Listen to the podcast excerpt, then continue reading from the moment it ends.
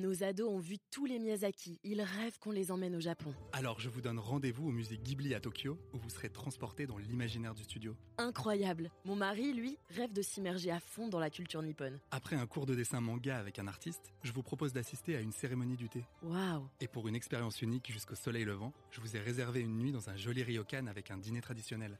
Je nous y vois déjà. Avec Marco Vasco, ne rêvez plus, vivez votre voyage l'esprit libre. Au rendez-vous sur marcovasco.fr pour imaginer votre prochain voyage sur mesure.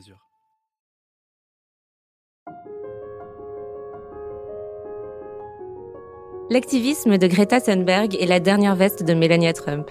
Jusqu'ici, rien à voir. Et pourtant, vous pourriez honnêtement aborder ces deux sujets de conversation au cours d'un dîner, sans vous poser de questions. Un vendredi soir ou même un jeudi. Vous savez, ces dîners où on parle de tout. De l'important, du futile, de mode, de politique, d'environnement. Et de la dernière veste de Melania Trump, oui.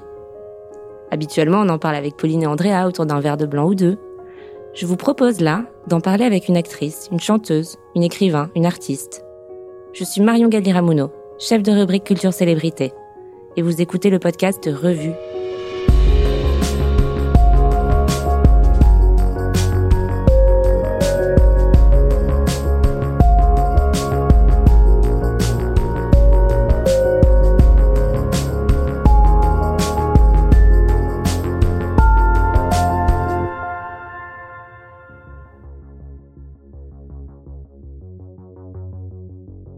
Dans chaque épisode, nous relisons Madame Figaro avec les yeux de nos invités.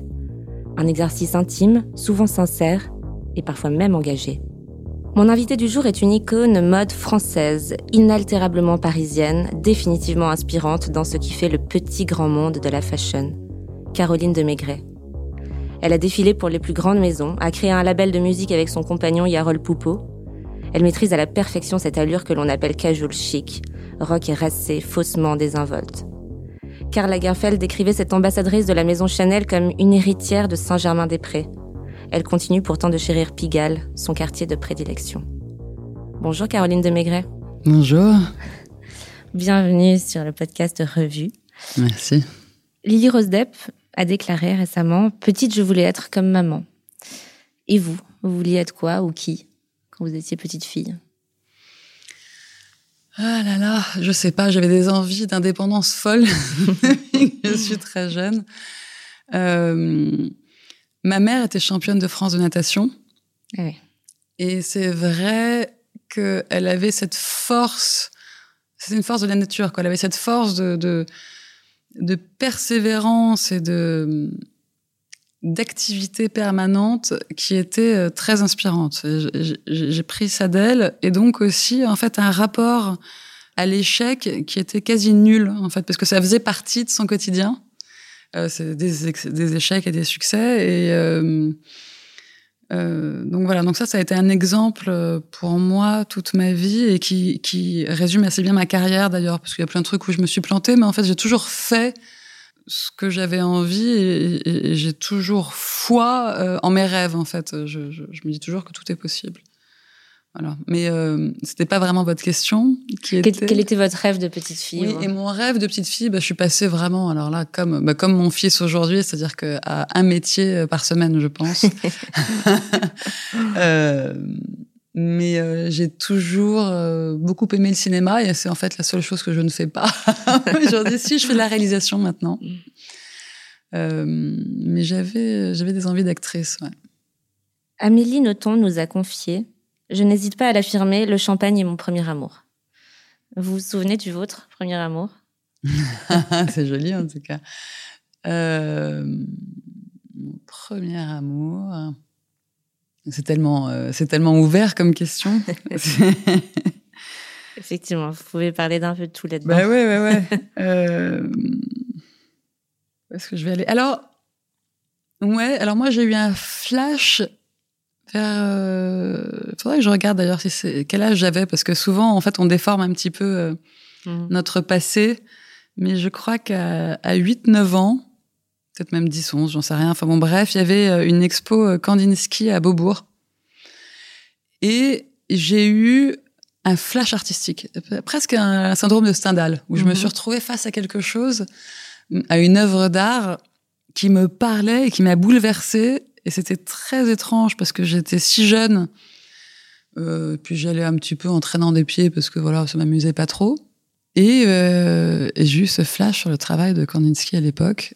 Et du coup, je me suis inscrite à des cours de dessin. Et c'est comme ça, je pense que j'ai, euh, euh, en tout cas, euh, amené une espèce de fibre artistique dans mon parcours. C'est, c'est, c'est par ça que ça a commencé, ouais. Vous êtes toujours fan de Kandinsky? Pas vraiment, mais euh, mais il y a quelque chose d'assez tendre en fait. C'est plus euh, c'est plus euh, affectueux, ouais. Pour son premier film Derrière la caméra, Greta Gerwig a choisi d'adapter Les quatre filles du docteur March. Cette histoire de quatre sœurs au lendemain de la guerre de sécession qui a bercé son enfance et son adolescence, elle. Quel est l'ouvrage qui a marqué vos jeunes années? Alors c'est marrant parce que les quatre filles du docteur March, moi j'adorais Mhm. quand j'étais gamine. Je trouvais que Joe était tellement cool. Et on n'avait pas beaucoup euh, euh, de, de, de, de, de, de, de- de bouquins euh, où les filles étaient, euh, avaient des, étaient des personnages principaux comme ça, Mhm. et puis étaient, euh, étaient importantes. Et en plus, cette espèce de garçon manqué, moi, me parlait beaucoup parce que je l'étais aussi. Donc euh, ça, c'était un référent. Euh, Sagan, euh, voilà, c'est sûr que Bonjour Tristesse, pour moi, c'était... je m'y retrouvais beaucoup. Euh, Marguerite Duras. C'était votre question Je me souviens plus. ce que Ouais. C'était ça votre question C'était sont- les, les est icônes Ah oui, l'ouvrage. sont- Où sont les ouvrages qui ont Ouais, ouais, même euh, je lisais beaucoup de Colette aussi. C'était euh, voilà, les Claudine à l'école, ça m'émoustillait un peu. euh, euh, mais oui, je me rends compte que c'était finalement des auteurs féminines. Mm. Oui, c'est vrai. Ouais. Ces derniers temps, on ne peut décemment pas passer à côté de Timothée Chalamet. Ouais. Sur grand écran, sur le tapis rouge, euh, nouvelle coqueluche de Hollywood, euh, ultime idole des adolescentes aujourd'hui. Euh, quelle est la star masculine que vous aviez en poster dans votre chambre, vous, adolescente? Euh, pff, alors, c'est dur à, à assumer, mais c'est vrai que Tom Cruise en Top Gun, c'est super fantasmé. Et, euh, et l'homme a beaucoup changé depuis. C'était lui, c'était lui. Puis après, il a fait Cocktail où il était tellement cool. Ouais. C'est vrai. Ouais. Savoir jouir, c'est affirmer sa liberté, déclarait la philosophe Adèle Van Rett dans l'un de nos podcasts nommé Désir. Elle passe par quoi la liberté de Caroline de Maigret? Bah, c'est vrai que le plaisir, pour moi, c'est un, c'est indispensable. Dans, dans, dans tout euh, ce que je fais, il faut qu'il y ait du plaisir. Euh, Donc c'est ça. C'est, euh, je sais pas, j'ai l'impression, euh, j'ai l'impression que j'arrive quand même à, m'émanciper de pas mal de choses, euh, d'être assez libre dans mes choix, dans, dans ce que je fais. c'est une question que je me suis jamais posée, donc c'est très intéressant. Vous me cueillez. Ce qui est indispensable pour moi, c'est la notion de plaisir et d'indépendance. J'ai euh, besoin euh, de faire ce que je veux quand je veux. C'est probablement... euh, ça peut être égoïste, ça peut être un de mes défauts aussi, je pense en tout cas pour mon entourage, pour mon mec, euh, Mhm. par moment, parce que je suis indépendante euh, à une extrême, enfin c'est une névrose presque, euh, cette indépendance. Et, euh, et voilà, je- je- je- j'espère être assez intègre euh, aussi, ça fait partie de, de- de ma liberté, ça aussi.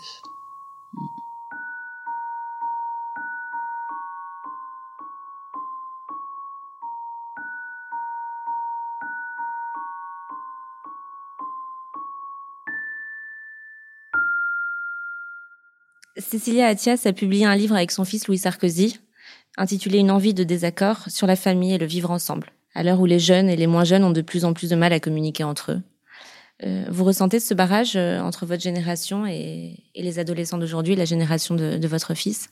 Euh, pff, écoutez, on a, on- nous, on est très très proches et on se parle beaucoup beaucoup depuis qu'il est tout petit. Donc c'est vrai qu'on grandit un petit peu ensemble. Euh, et moi, j'évolue Mhm. euh, avec ses codes, avec sa façon de penser et, euh, et, et j'espère lui donner la liberté justement de penser comme lui a envie et, et pas euh, trop l'aiguiller. euh, euh, dans ses pensées. Alors après, est-ce qu'il y a un grand gap générationnel? Moi, ce que je vois euh, et qui me plaît, euh, c'est cette façon que les codes de ce qu'était, si vous voulez, une, vie à succès ont changé. C'est-à-dire que comme la société nous disait qu'il fallait se marier, avoir des enfants, etc. C'est plus forcément ça, une vie réussie dans hmm. aujourd'hui. C'est-à-dire que on peut voilà, être seul, euh, être accompagné, euh, ne pas avoir envie euh, d'enfant, être avec une femme, un homme. Enfin, j'ai quand même l'impression que tous ces choix sont plus libérés maintenant et qu'on a plus le droit de vivre la vie qu'on a envie de, de, vivre. Et je trouve ça très chouette. Et je trouve que les adolescents sont très libérés par rapport à ça aujourd'hui. Voilà, donc il y a quand même un truc qui a bien avancé. Euh, la pédopsychiatre Marie-Rose Moreau nous disait qu'on avait tendance à diaboliser nos ados, justement, euh, au contraire de ce que vous dites, en les jugeant paresseux, dépolitisés, accros aux réseaux sociaux. Résultat, dit-elle, nous manquons de bienveillance à leur égard. Ça résonne pour vous, ça? Bah Alors, pas vraiment, parce que moi j'ai un ado qui a 13 ans et qui en fait n'a pas découvert les réseaux sociaux ou tout ce qui est selfie, etc. C'est-à-dire qu'il est né avec. Et du coup, je les trouve au contraire euh, très euh, dégagés de ça. C'est-à-dire que faire un selfie, c'est plus cool. Ils se moquent un peu de ceux qui en font euh, sur Snapchat, etc. C'est vraiment en fait eux un endroit où ils communiquent ensemble, mais pas vraiment où l'image euh, l'image est plus vraiment aussi importante qu'avant. Ils ont plus besoin de se mettre en scène parce qu'en fait c'était quelque chose, je pense que les aînés euh, découvraient et du coup ont abusé. Et je pense que ça les intéresse plus vachement. Euh, et niveau engagement, bah pareil. Moi je sais que alors je pense que ça lui faisait très plaisir de rater l'école aussi, mais mais il va aux manifs, manifs pour le climat avec euh, plus quasiment toutes les copines de sa classe. Les, les mecs ont été plus paresseux. Euh, il y a un engagement, mais, mais il est engagé et puis et puis je vois aussi que ça l'amuse beaucoup de m'apprendre. Il y a quelque chose de voilà où d'un seul coup les rôles sont inversés et il peut me faire un peu la leçon. Hmm. Et, et, je le laisse parce qu'évidemment, euh, je trouve ça chouette qu'il se découvre une âme des militants. Non, moi je trouve, je trouve ça nos ados. Après, c'est à nous euh, aussi de leur euh, montrer des choses, de, de, de, de, leur donner euh, une curiosité. Mais c'est pas en disant c'est nul euh, ta façon de faire mm. qu'on y arrivera en tout cas. Enfin, c'est pas que c'est pas en, c'est pas en disant que les réseaux sociaux sont nuls, que les voilà, que YouTube c'est nul, etc. Que il y aura forcément un acte de rébellion par rapport à ça. Donc, il vaut mieux accompagner et dire ah dis donc. Mm ah bah cette série, euh, qu'est-ce que, qu'est-ce, où, où prends-tu le plaisir là-dedans? Parce que c'est quand même pas très très malin et qui va, euh, du coup, vous faites rentrer peut-être quelque chose dedans. Enfin, je sais pas. C'est plus accompagner, je pense, et, avoir un petit, euh, une petite discussion que de tout diaboliser. À 16 ans, l'activiste écolo Greta Thunberg a réussi la prouesse de rassembler la jeunesse du monde entier autour de la cause environnementale. Y a-t-il une petite ou une grande Greta Thunberg qui sommeille en vous bah, L'activisme, c'est euh, quelque chose que je trouve en fait euh, assez évident quand on est sur cette planète. En fait, je trouve que c'est quelque chose euh, qui fait partie de nos devoirs, de s'engager alors, à quel que soit le niveau euh, d'engagement, mais c'est vrai qu'on doit s'engager, euh, mais même auprès juste de son voisin, d'éduquer hein, et de mhm. et tenir au courant euh, les gens autour de nous et comment est-ce qu'on peut avoir un monde meilleur, alors qu'il soit écologique. Moi, c'est vrai que depuis pas mal d'années, je, je, je, travaille surtout sur le l'éducation des femmes à travers le monde euh, et des enfants voilà, donc oui, je, je, je, suis engagée et je suis activiste. C'est-à-dire que je donne mon temps, je donne euh, de la visibilité, je donne mon, de l'argent, je, je suis engagée, ouais. Deux ans après l'affaire Weinstein et l'apparition du hashtag révolutionnaire MeToo, des associations de défense euh, de droits des mannequins ont vu le jour et on voit de nouveaux codes plus masculins-féminins s'affirmer de plus en plus. Euh, MeToo a-t-il vraiment changé la mode selon vous?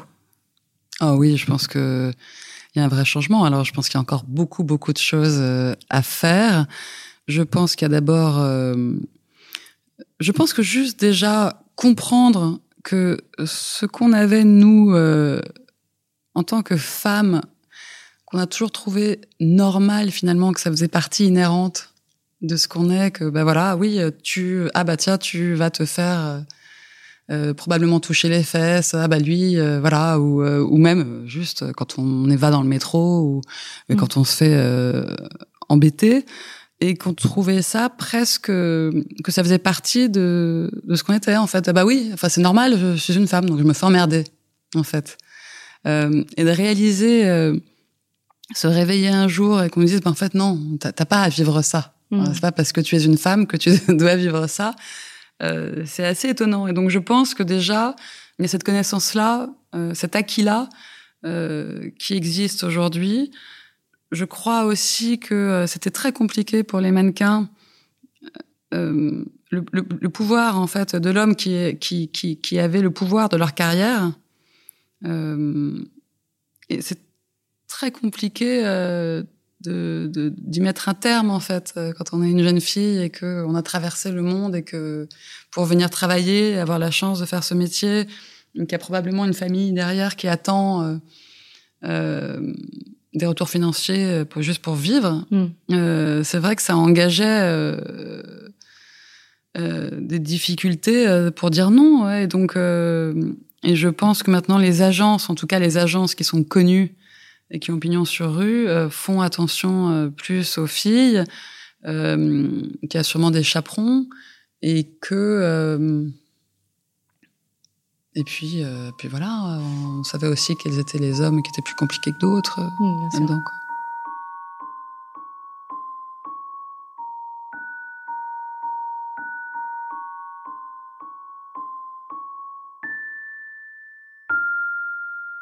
Dans un article Royauté, on s'amusait à faire le match entre Meghan Markle, l'épouse hollywoodienne du prince Harry, et Kate Middleton, l'épouse modèle du prince William.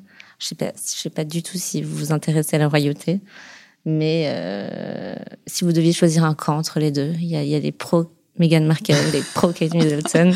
euh, je sais pas, mais alors ça m'intéresse tellement pas. C'est-à-dire que je peux chercher leur nom pendant des heures. Enfin, je non, ça ne m'intéresse pas du tout, du tout. Très rare. Hum, Habituellement, on a toujours sa petite idée. C'est vrai. ah non, mais je non, ça m'intéresse pas. non, mais c'est marrant parce que même les les journaux euh, euh, People ne m'intéressent pas du tout, mais c'est même pas, il y a même pas de guilty pleasure, c'est-à-dire que je, je, je, peux même pas, euh, enfin, je mens vraiment pas. C'est, ça, ça, ça n'a jamais, ça m'a jamais intéressé.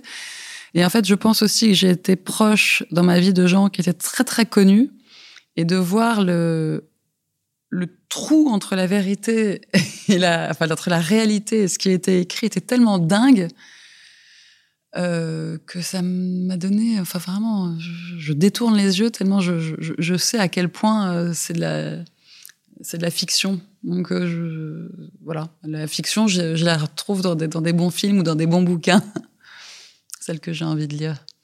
C'était une de mes questions justement. Euh, vous avez côtoyé les, les grands de ce monde de la mode et d'ailleurs. Quel est votre rapport à la célébrité justement?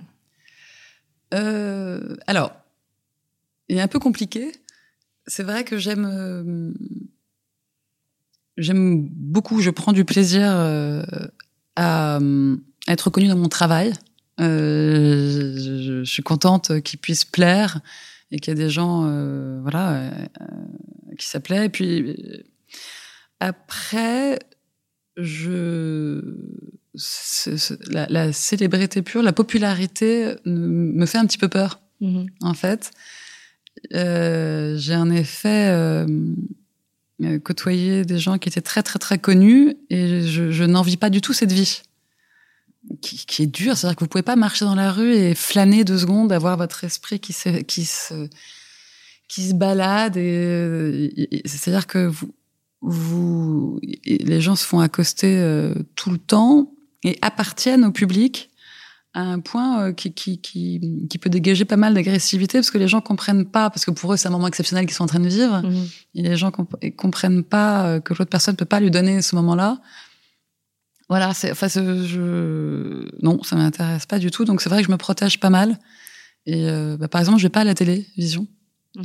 Pour une raison aussi euh, qui est que je que quand on fait un métier d'image, finalement, c'est vous que vous vendez, donc c'est un petit peu compliqué. Euh, voilà, je vais pas aller parler de, de, mode ou je sais pas quoi. Enfin, c'est pas et donc c'est compliqué quoi de parler de soi alors que les gens eux vont vendre euh, un film, un bouquin, un album, donc c'est différent. Mhm. Moi, j'ai pas ça à défendre et du coup, voilà ça doit vous arriver, vous aussi, d'être reconnu dans la rue, j'imagine. Oui, oui tout à fait. Et puis, je, et puis, je suis très active sur les réseaux sociaux mm. aussi. J'ai mon Instagram, mais euh, l'avantage de ça, c'est que c'est des gens qui, qui font euh, le chemin pour aller à vous. Euh, donc, il y a déjà un truc qui est un peu acquis, qui mm. me plaît. Il y a quelques mois, on vous croisait lors du défilé Chanel automne-hiver 2019-2020. Et c'était très ému que vous parliez de Karl Lagerfeld et de la, de la dernière collection qu'il avait signée. Que gardez-vous avant tout du, Kaiser, comme il était surnommé dans la mode? Bah, C'était un homme euh, tellement d'abord euh, talentueux, euh, drôle, mais perçant avec son humour, voilà, parce que d'une grande intelligence. Donc en fait, il pouvait rebondir sur tout. C'était quelqu'un vraiment extraordinaire que j'aimais beaucoup. Pour évacuer la pression du monde du travail, Ariana Huffington, la fondatrice du Huffington Post, mm. nous a confié qu'il est devenu plus qu'essentiel de prendre soin de sa santé mentale aujourd'hui. Comment vous faites, vous? Oui, c'est intéressant ce qu'elle dit. Euh, et, j'avoue que j'ai pris un de ces petits trucs, mm-hmm. euh, qui est la gratitude. Voilà. Et, et c'est vrai que ça permet de se remettre dans le présent d'une façon assez incroyable. Donc, euh, elle a une petite astuce que je suis, qui est euh, le matin en se réveillant et le soir en s'endormant, de euh, d'avoir de la gratitude pour trois choses ou trois personnes ou ce qu'on veut, et on énonce. voilà, je, je, prends ce petit moment. De, de réaliser voilà dans, ma journée le, le, plaisir que j'ai pu avoir la chance que j'ai parce que de toute façon j'ai une chance incroyable dans ma vie. Euh, voilà, et donc euh, je, et j'en ai conscience et, et, et, c'est vrai que ça fait euh, beaucoup de bien, euh, sachant que je suis une personne assez anxieuse. Euh, j'ai beaucoup travaillé sur moi, j'ai fait une psychothérapie, de l'hypnose, de la pleine conscience, etc. Et pour atteindre une tranquillité d'esprit, j'avais pas mal de colère depuis que j'étais enfant et je aussi que voilà. Donc j'ai essayé de de me libérer de beaucoup de choses et euh, d'apprendre aussi à vivre avec ces névroses. Et tout ça a, a, amené une certaine sérénité et tranquillité et justement maintenant de pouvoir vraiment être dans le présent qui est très cliché mmh. euh, mais qui est pas forcément atteignable facilement euh, d'être dans le plaisir du, du, maintenant et de ne pas vivre pour euh, la semaine prochaine ou dans deux semaines ou quand nos rêves s'exauceront. Là, enfin, je vais pouvoir, parce qu'en fait, euh, voilà, c'est, c'est, c'est, ce, ce, chemin est infini, donc, euh, donc voilà, c'est beaucoup de travail, mais mais je je suis beaucoup plus sereine aujourd'hui que je ne l'étais avant. Très bien. Merci beaucoup, eh ben, Caroline merci Merci. À bientôt. À bientôt.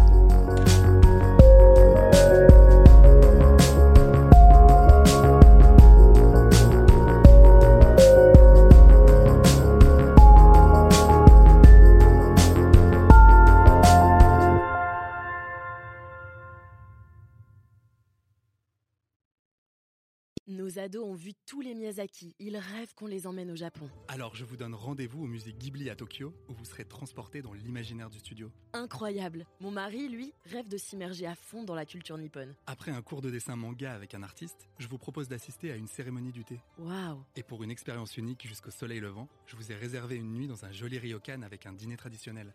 je nous y vois déjà. Avec Marco Vasco, ne rêvez plus, vivez votre voyage l'esprit libre. Au rendez-vous sur marcovasco.fr pour imaginer votre prochain voyage sur mesure.